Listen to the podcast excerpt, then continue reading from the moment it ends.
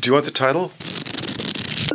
The first one I'm going to read I'm writing this from my mother's apartment. is called Orange. All I could think about was being written into her life story. She made up a story back What was the inspiration for the story? My story is called Cigarettes. What was the genesis? Testing. I used to be surprised as you. almost dependent Dear B, on a voice. speaker and a poem. I want to talk to you. And the conversation starts. Hello, and welcome to Off the Page, a podcast of stories, essays, and poetry from the Stanford University writing community.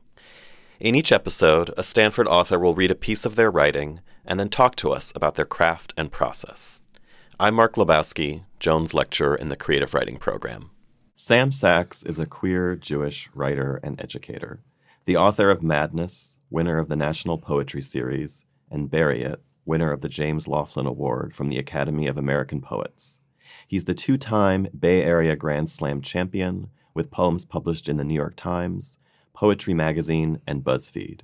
He's the poetry editor at BOAAT Press, a 2018 Ruth Lilly Fellow from the Poetry Foundation, and currently a Wallace Stegner Fellow at Stanford University. This first one uh, is called Lisp, and I had a Lisp growing up, and it's modeled on the the forms we had to fill out in speech therapy to train the Lisp out of us. And the poem goes like this: There are more S's in possession than I remembered. My name hinges on the S. Is serpentine, has sibilance, is simple. Six lettered, a symbol different from its sign. Sound shapes how we think about objects. The mouth shapes how sound spills out how a speaker's seen. Astigmatism is the homosexual mystique. My parents sought treatments. I was sent to a speech pathologist. Sixth grade, I was schooled, practiced silence, syllabics, syntax. My voice, sap in the high branches. My voice, a spoon filled with sugared semen. I licked silk when I spoke. I spilt milk when I sang. When I sang, sick men tore wings from city birds. So I straightened my sound into a masculinist I. The S is derived from the Semitic letter shin, meaning my swishiness is Hebraic, is inherited. It's semantic. No matter what was sacrificed, the tongued Isaac, a son against the stone of my soft palate. Still, I slipped my hand into my neighbor's waistband and pulled back pincers. Sisyphus with the sissiest lips. Parseltongued assassin. Sassy and passing for a poison sea. Now, when I say, please, can I suck your cock? I sound straight as the still second hand on a dead watch. Okay, so that, that last poem was in Poetry Magazine, and my grandmother loved it. This next poem is in No Magazines. It's um my brother and his wife just had twins, um, and the ungendered term for their relationship to me is nibblings. So I have two nibblings living in LA, and I've been working on a sequence of poems for them to like help midwife them into this terrible world. Uh, and my brother, upon hearing that I was writing poems for them, said something to me that spurred this next poem. For my nibblings in anticipation of their birth.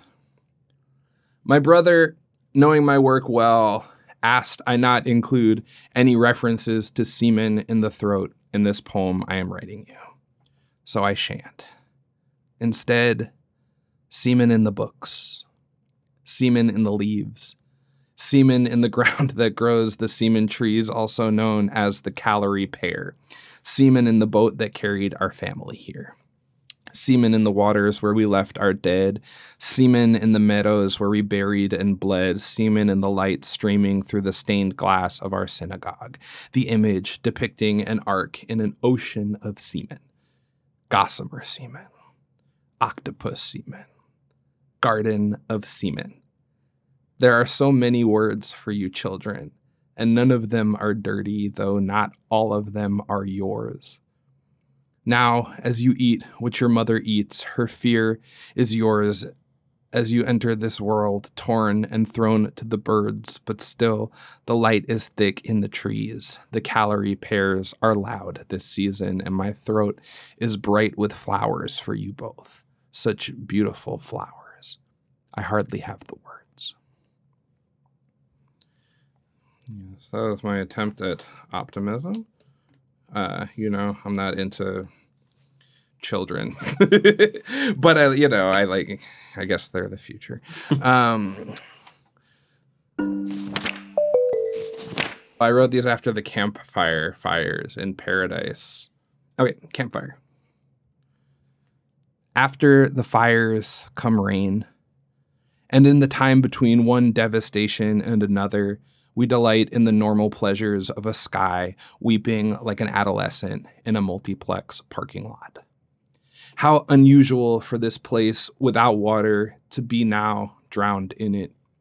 People lift their heads, tree farms drinking at the gray tap. It hasn't rained since I moved back. And I know after this comes the mudslides from the ruined hillsides and later wild blooms of near devastating beauty, which too will die and dry into food for a new fire even more terrifying than the last. Where our breathing masks will laugh at our efforts to respire here. And despite its portent, the rain this morning is lovely. The sound of it outside my window does what it did as a child. Permissions us to stay in or go out and be wedded along with everyone who lives here, who too exists in this circumstance of weather, who breathes in the wet sidewalk. I watch the trees drink and glisten like old drag queens. Read an article from my father on the hatred of Jews in Europe, violence and fire on the rise and on the horizon I read the article and then read the article again, this time only for the names of cities where statues are cut from marble into the shape of men so beautiful and soft you can't help but fall in love. The stone breathing and hot, and when wet, almost dancing. This next poem Marie is called Etz Chaim, or Tree of Life, which is uh, you know, the Book of Life and the Torah, and then also the name of the synagogue in Pittsburgh where 11 people were murdered. I, I read this poem occasionally when I go on tour, and uh, it's wild how short our collective memory is around national traumas and tragedies, right? Like a handful of places, folks like don't remember that this happened, and it was you know within the past half year. And this poem opens with an epigraph from uh, I guess from Twitter that goes 11 elders were executed in a Pittsburgh synagogue in the deadliest attack on Jewish Americans in history. And there's no way to sense this sentence in language, to diagram or scan it. The more you look, the more the words break down like eggs in a coward's stomach. The word Pittsburgh tears apart into dark birds. The word synagogue unspools into a length of red thread. Elders becomes a plum tree, young and flowering again. No way to language this. To use the sentence without breaking it. Oh, Pittsburgh, I am with you in Pittsburgh. I am Pittsburghed in Pittsburgh.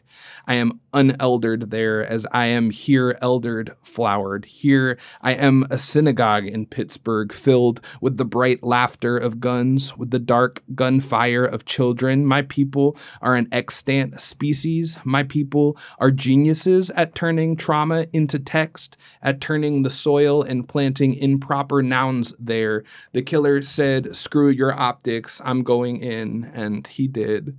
Language is to be believed, if not trusted. The killer said all Jews must die, and this is also true. All us must. Even the Gentiles among us return to dust, and that dust returns us to Pittsburgh, where we cough at the clean air, where we execute the American sun, where we act like we aren't already history. This is a poem that's sort of like an ode to the weather underground. What was it that drove the weather underground underground? What was the switch that flipped back their hair to show 12 foreheads crowned with coming bullets? Was it the times? Was it the tyrants? Was it the man murdered in bed beside his wife? Was it the price of food, the burning rubber forests, the boys sent across the world to die? Or was it more like the steady rise in sea level, a slowly radicalizing shoreline. The water that comes regardless of how you build your life raft from what rhetoric according to whose religion. Arguments over ethics and tactics braid up into the same conservative hairdo, unless, of course, there's a knife to the neck. It's amazing what a well planted comma can do. A well placed bomb will change the meaning of a bus line. A dumpster fire, police response time, polity, polite society, the king must always be terrified. Tell me, what is it exactly that would cause you to worm into the dirt and rise with the flood in order to help your countrymen breathe? Whose hunger is worthy of your riot today? What does it take to break civility into actual ass bread? In college, we began to prepare for the coming devastation. It was always kind of a joke still. We learned the basics of farming dead soil, ate each other's semen, argued over the acquisition of firearms, built little utopias from our book's imagination. Apocalypse is too Greek a word for the burning river to come, for the cachet of stolen hair the camps that have been and will again spring from the dirt like rotting turnips. Apocalypse means literally a veil lifting, the wool from the eyes. Cowardice opening its curtains, comfort into landmines. It's 70 degrees in February. My family is under surveillance. The king must die. So I guess I wrote that like not exactly after the election, but that February temperature references like sort of like mass protests to the sort of new like fascist uh, administration were kind of only possible because of climate change and it was like 70 you know 75 degrees in new york. So like you were able to have tens of thousands of people come out who probably wouldn't have otherwise. Double-edged sword that'll kill us all. Okay this was sort of like an elegy for both tumblr and lucie brock the poet. Uh, i don't know if you've ever like masturbated looking at a computer while a lecture on poetry is going on in the background but that's sort of the inaugural seed for this poem. Anyway okay it's called memory. The whole morning swallowed by audio of the newly dead poet reading the long dead poet's still living poems streaming out into the air like a prayer passed down in code this set behind a scroll of men fucking in 15 second loops, as if pleasure too were incremental, fragmented, and unkillable, as if to produce nothing. Elsewhere on my computer, photos of men I no longer speak to in various stages of intimate undress. On occasion, I resurrect one's mouth on my neck just before he disappears again. On the screen, a man's inside another in a wood somewhere cold. The bottom grips a tree as if it might root him. Both make noise outside language, while Lucie lists the names of the many poets who've shot themselves in the heart. This is called Everyone's an Expert at Something. The more I learn, the more I learn, I don't know what the fuck I'm talking about. To someone who doesn't care a fig for poetry, they'd likely think I knew a lot, yet in most bookshops, I'm lost, shelves heavy with the bodies of forgotten writers. It's relative. A president can say audacity or a president can say sad, and both eat the same cured meat of empire. When I say I carry my people inside me, I don't mean a country.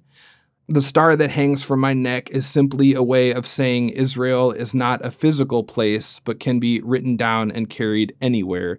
Says, My people are most beautiful when moving, when movement, when our only state is the liquid state of water, is adapting to our container. Homeland sometimes just means what books you've read, what stories you've spread with your sneakers. My people, any place you live long enough to build bombs is a place you've lived too long. It's relative. My friends, the only thing I know for sure is the missiles on television are only beautiful if you've never known suffering. My friends, the only country I will ever pledge my allegiance to is your music, is under investigation for treason. Uh, yeah, this is an ode to Miss Piggy. I'm writing a new book of poems about pigs, um, and this is for her. Great porcine drag queen. You who grew erudite in the slaughterhouse shadow, eyelashes like black swords teased up to challenge heaven, eternal in your powdered foundation, refusing every day the knife's inevitable and unkosher ending. Besnouted fount of youth, seminal queer iconoclast, pearls to bed, pearls in the junkyard, pearls on television. Diva of late night, of talk shows, of prime time, door kicker for the non conventional romance, shown us how to love across identities arbitrary as phylum and species bless that impossible coupling. How you took an entire frog inside you and remained the same bad pig, who'd karate chop anyone dumb enough to disrespect. Hiya. What little faggot wouldn't look upon you and be seen or saved or salved? You who never questioned you're destined for stardom, oh Miss Miss, oh great swine demimonde, oh Dame Pig. I'm yours till I end. You, my religion, how I understand all us now. We are ourselves and the hand inside that guides us. We who are given voice by the same Spirit who gives voice to everyone we have ever loved. I, started off as a rapper actually and a theater maker in like high school. Um, and those sort of like blended together into performance poetry, um, which then led to the slam. Um, and slam is like less a style of poem and more a competition. So I like ended up doing slam for years in the Bay Area. I like hosted the Berkeley Slam for a while and ran a show, and then. But I think my whole community in the performance poetry world was like always invested, uh, you know, in literature, right, and in how the work in the air um, like reflected back on the page and how you can make a sing like a poem sing in a book. When you write now, do you feel like performance is an influence on how, how a poem is like composed and revised? yeah i mean i love um letting the sound of a poem sort of move it forward right? Like i like the term like sonic sensibility as a form of logic that helps move a thing. But i think that's like also what poetry's been since the jump right? Like it's like initially an oral medium you know like one of humans first art forms i mean i love novels too but it's a relatively uh, new new genre New and bourgeois That's form, right, yes. for real. uh, so yeah, I think like uh, I'm always invested in sound um, and sort of like teasing out what uh, what's possible in both medium. You know, like uh, there are different ways that language sings, and so like uh, figuring out how to exploit and corrupt both is, is like yeah something I'm working through right now. Yeah. Um, I'm also curious about how uh, the audience or readership or addressee of a poem influences the writing of it. A lot of your poems have a particular you in them. Mm. Sometimes it seems to be maybe an individual you. Sometimes it's maybe a particular community. Yeah. Um, how does how does like the the recipient of a poem sort of influence how it gets made? Um, you know, I mean, I think each each poem has its own logic, right? Um, so there is that poem for generally like American Jews that I read, which is like directed at American Jews, and anyone else can listen. Um, and then there's like more sort of like personal personal use for like lost beloveds, right? Or uh, like an elegiac you. Um, I don't know if there's like a unifying principle of a listener outside of like when I choose to do a reading, um, or like when I choose what I'm going to read. Um, I think having audience in mind is always really important, right? Because it's such a privilege that anyone wants to listen to your creative work, right? Or like your, your I don't know, like the the work we do toiling alone by ourselves. And so I think uh, the unifying principle, I guess, would just be a lot of respect for whomever, respect for the time of whomever wants to listen to what I'm doing. Yeah. So making sure it's not like either reproducing inherited structural violences or it's not like entirely masturbatory. So I feel like those are the two poles that I'm trying to like veer away from. Yeah. Well, that makes me think of um, the line from Tree of Life uh, language is to be believed, if not trusted. Mm. And that really struck me as Yeah. something that is true and and I think is probably apparent in a lot of your work in terms of grappling with language of the state or grappling with like language of the medical establishment, which I know you've also written um, a fair amount about. Um, how does this is a really broad question, but how does a poet, you know, grapple with sort of corrupt or debased or like pernicious language Mm. without reifying it, without you know upholding it? I guess Yeah. Um well, that's a tough that's one. a, such a huge no, question. I love it. I love it. Um, I, I guess I think it's like my first thought is to like map on like a post structuralist reading of like uh, languages are material, so it's like the thing you're meant to highlight and corrupt. Um, and so like, I don't know. I think I think like we have so much external text that you can queer and play with, and I think it's like yeah, I think I oscillate between wanting to have the most straightforward and true gesture. Like I like a, a poem that cries at you. You know what I mean? Like a simple poem that's just like the sobbing human mapped into language, and also something that like corrupts like and queers uh, inherited texts. So um, the the the book that you were pointing to, uh, Madness, is my first book of poems, and it uh, takes the DSM one. And like sort of that moment when homosexuality was taken out of the uh, the diagnostic manual, and so it like no longer became a disease. And um, thinking through ways that language has informed and built queer people, right, and like changed how we move through the world and how we self-identify and connect with you know institutions and whatever. But I think the point I want to make is like uh, it seems like so case by case, right? Like the language we get right comes to us through uh, you know, institutions and warfare and migration and you know, and so I think like the work of a poem for me often is like trying to isolate where that language comes from and what it does in the world when you reproduce it. Can you talk about what you think it means to, to queer something? Um, like I've been teaching this class, as I think I mentioned to you, with a um, it's queer a queer workshop, and uh, in our last class the other day, we were talking about what, wh- how we is there such a thing as like a queer sensibility, something that we could like actually Yeah. point to. And I, one of the students asked me like, "Oh, well, do you think there could be like like LGBT writers who write straightly and Mhm. and the inverse, you know?" Yeah. And I think, yeah, I definitely think that, Mhm. but I don't know. Like, it would be really. It's, it's it feels like a very ineffable thing, like Yeah. pointing to some gay writer, like, but he writes like a straight person, you know? Like, I feel that, but it's, Yeah, I don't know yeah. how I would really articulate it any more than that. I feel yeah, it's such a shady thing to say, especially as a professor. I feel like that would be a tough look to be like, she writes straight.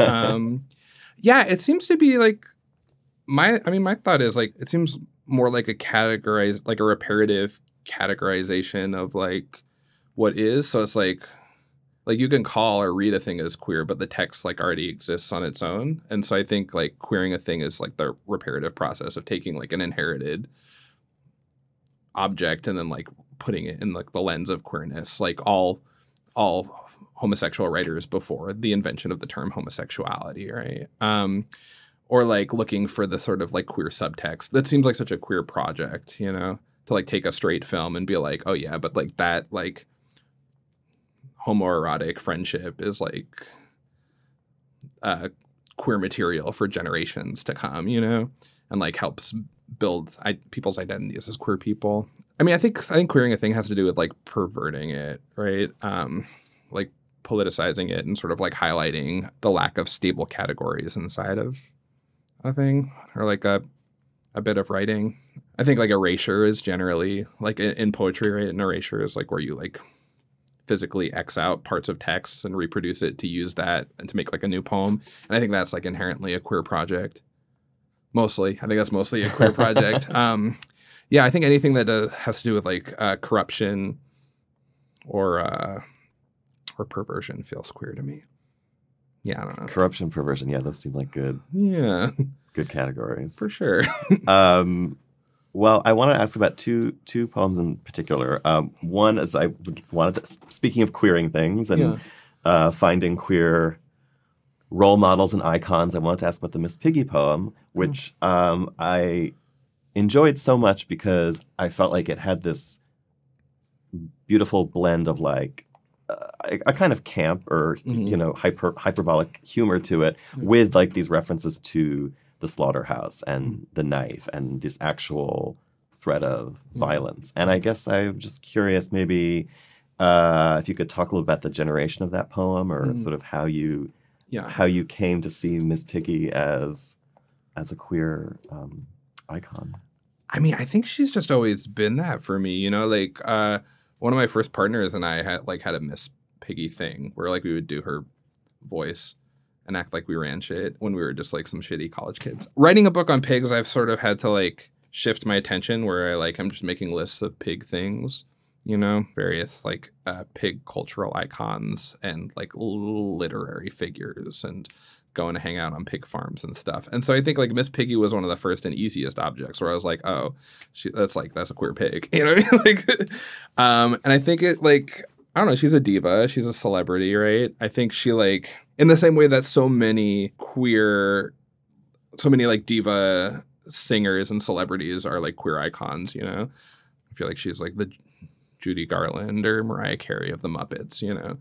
Um, and so I think like she's also there for children right she's like one of the first times children see like a glamorous like chubby woman who runs shit you know and i feel like i don't know what could be like a better model for a young queer kid to like see themselves in the world right or to imagine what's possible for their lives yeah and i think also like the ode to the common thing or like the ode to like the cult like the cultural object or like the the like collected celebrity that we all love is like an ecstatic and queer form as well. So I think like I've got a, a bunch of odes in the book that are like to you know to various uh, queer slash pig objects. Yeah. Um, I also wanted to ask about a very different poem, "The Weather Underground," Mm. and um, you, you had said that you were writing that, I guess, in particularly to left-leaning people in this era of emergency. Yeah. Um, and I, I, you know, I think a lot of times when I hear writers who who write about whether it's in poetry or fiction who write uh, explicitly about politics, there seems to be this like moment where someone asks them like, "Well, what what what like efficacy do you want this work to have in the world, or like, do you want this work to like yeah. affect change?" And there's this kind of like, well. Maybe not, you know. Poetry is not really the da, da, da, da, you know. It's Uh-huh. kind of an obscure form, and Mhm. and and then it's like it's it's not about it's about something else, you know. Mm. And I just I I don't know. I'm just curious, like, what work do you want this poem to do, or what you know? What are your Um, hopes for it?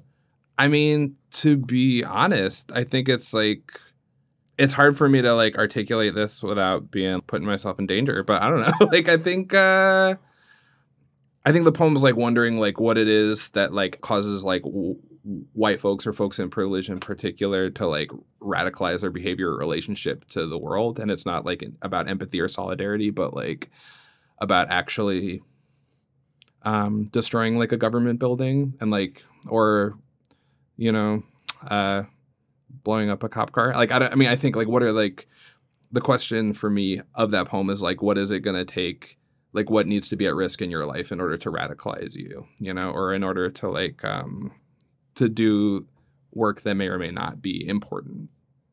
I think my poems in general are invested in politics right? Um i think like the miss piggy poem is like a as political a poem as the weather underground poem right? Um and i think anything that sort of like models the the sort of like the queer person surviving or thriving is like as political as like a um, a poem about like police violence or uh, you know climate crisis stuff. And I think like I think I want all of my poems. I mean, obviously, I have no control over them, and language is fickle, you know, and whatever. But I think I'm invested in uh, all of my poems doing work in the world or like impacting or affecting like a reader or listener ideally toward like a a kinder more progressive anti-capitalist uh, and like faggy sensibility Well, there's that great. That's just the, the line I really love in that poem is, Mm. um, it's well, or the, the juxtaposition of it's amazing what a well planted comma can do. A well placed bomb will change. Da, da, da, da, da. Like Oh, the yeah. the yoking together of those two things. yeah Um, And yeah, I mean, I guess the reason I asked that question was just because it did feel like this was in in contrast to some of the other straw man poets I was alluding to earlier, Mm. you know, it did feel like this was this was like more like nakedly asking a question, Mm. a real world question of its readers. Yeah, well, and I think that's what poems for me do best, right? Like, uh, it allows us to sort of like lay bare uh, how we interact with the world and how we live, and what allows and what like circumstances and histories allow us to live in the world. Um, that's been like the biggest shock for me entering academia, which I guess I've been in graduate school for like eight years now or something. But you know, before that, I came uh, I came into poems like in that bar game, right? Or in a slam or in community workshop spaces where poems were often used to like articulate the circumstance of your neighborhood, right? Or grappling with like the grief of a loved one, right? Or like talking about like police violence. And um it was interesting when I went to graduate school and there was like people were writing for their writing workshop, right? Or writing for other writers. And it wasn't about the poem living in the world and affecting other people who like may or may not have the same like circumstance or like there's less about like the work the poem does in the world and more the work the poem does in a workshop which seems like such a myopic and closed way of thinking about literature and like the potential language has to um, like save people's lives Yeah. And would seem to lower the stakes For the poem itself. Okay, well, I guess the last question I'd like to ask is about um, is about identity and about community. Hmm. Um, in, in my queer workshop the other day, we were talking about one of the students asked like, uh, "Is it important to call yourself a queer writer?" You Hmm. know, she was saying like, if I were writing a bio or describing myself, is it Mm. important to say that I am Mhm. a queer writer or a queer female writer, or should I just say writer? And sort of the larger implications of that question. And yeah I know in a lot of the bios that I've seen of you, you you know explicitly you Mhm. know identify as a queer Jewish writer, um, and obviously your work addresses and Mhm. and engages with both those communities. Um, yeah, I guess I'm just curious, like. Why, why, you know, why, Mm. why make that choice? Why is that important? How does that Yeah. feed the work? Uh, yeah. Um, you know, I don't know. Um, it it feels important. Um, I think it also like sets the term for me. It like sets the terms and stakes of like who I'm trying to be in community with, like the type of.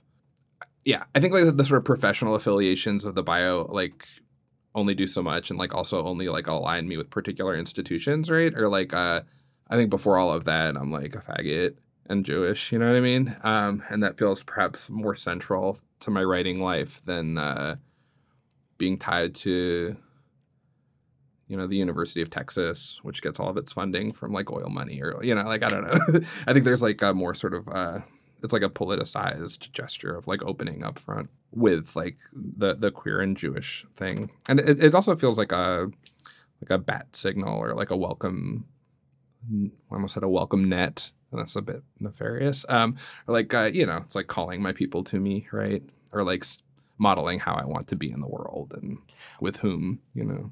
I, I guess I also think it's interesting because a lot of writers I feel are act feel very distanced from their communities, Mm. you know, by choice or by whatever, you know. Um, we were reading an interview with James Baldwin where he said like he's never really felt like a part of any group. I mean, he knows the different groups that he, you know, Yeah. can be claimed by, but he's never really felt like Mm. he fully belonged to any of them or really fully wanted to belong or participate in any of them. The idea of being this sort of elusive, Yeah. you know, outsider. For And so it feels it feels like a, a, a different like authorial uh, ethos to be like, no, I am Yeah. like part of this group and like firmly rooted in that. Yeah. I mean, I think there's so many different models for ways that writers can be in the world. Um, I know like a lot of folks who like the sort of individualistic writer who like holds themselves up and makes their work and then like enters the, the literary world. Um, I think that was like that was really championed in graduate school for some reason. But I, I mean, for me, it's it's often been about accountability to a particular group of people that's like kept me writing or like uh, helped shape the urgency in my work or like the materials of my poems. Um, so like just like going to a weekly reading and having uh, to read poems to the same group of people over and over again, right? And um, like that feels like a kind of accountability and community accountability.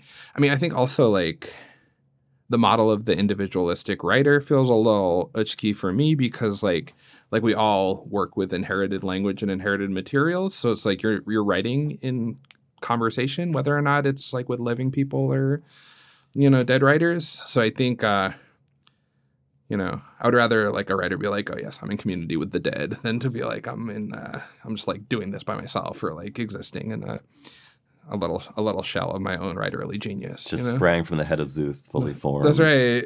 Uh-huh. Yeah. No associations. That's right. All right. Thank you so much, oh, Sam, Oh, for being here Yeah, and really talking fun. with me. yeah, what a gift. Thanks for inviting me.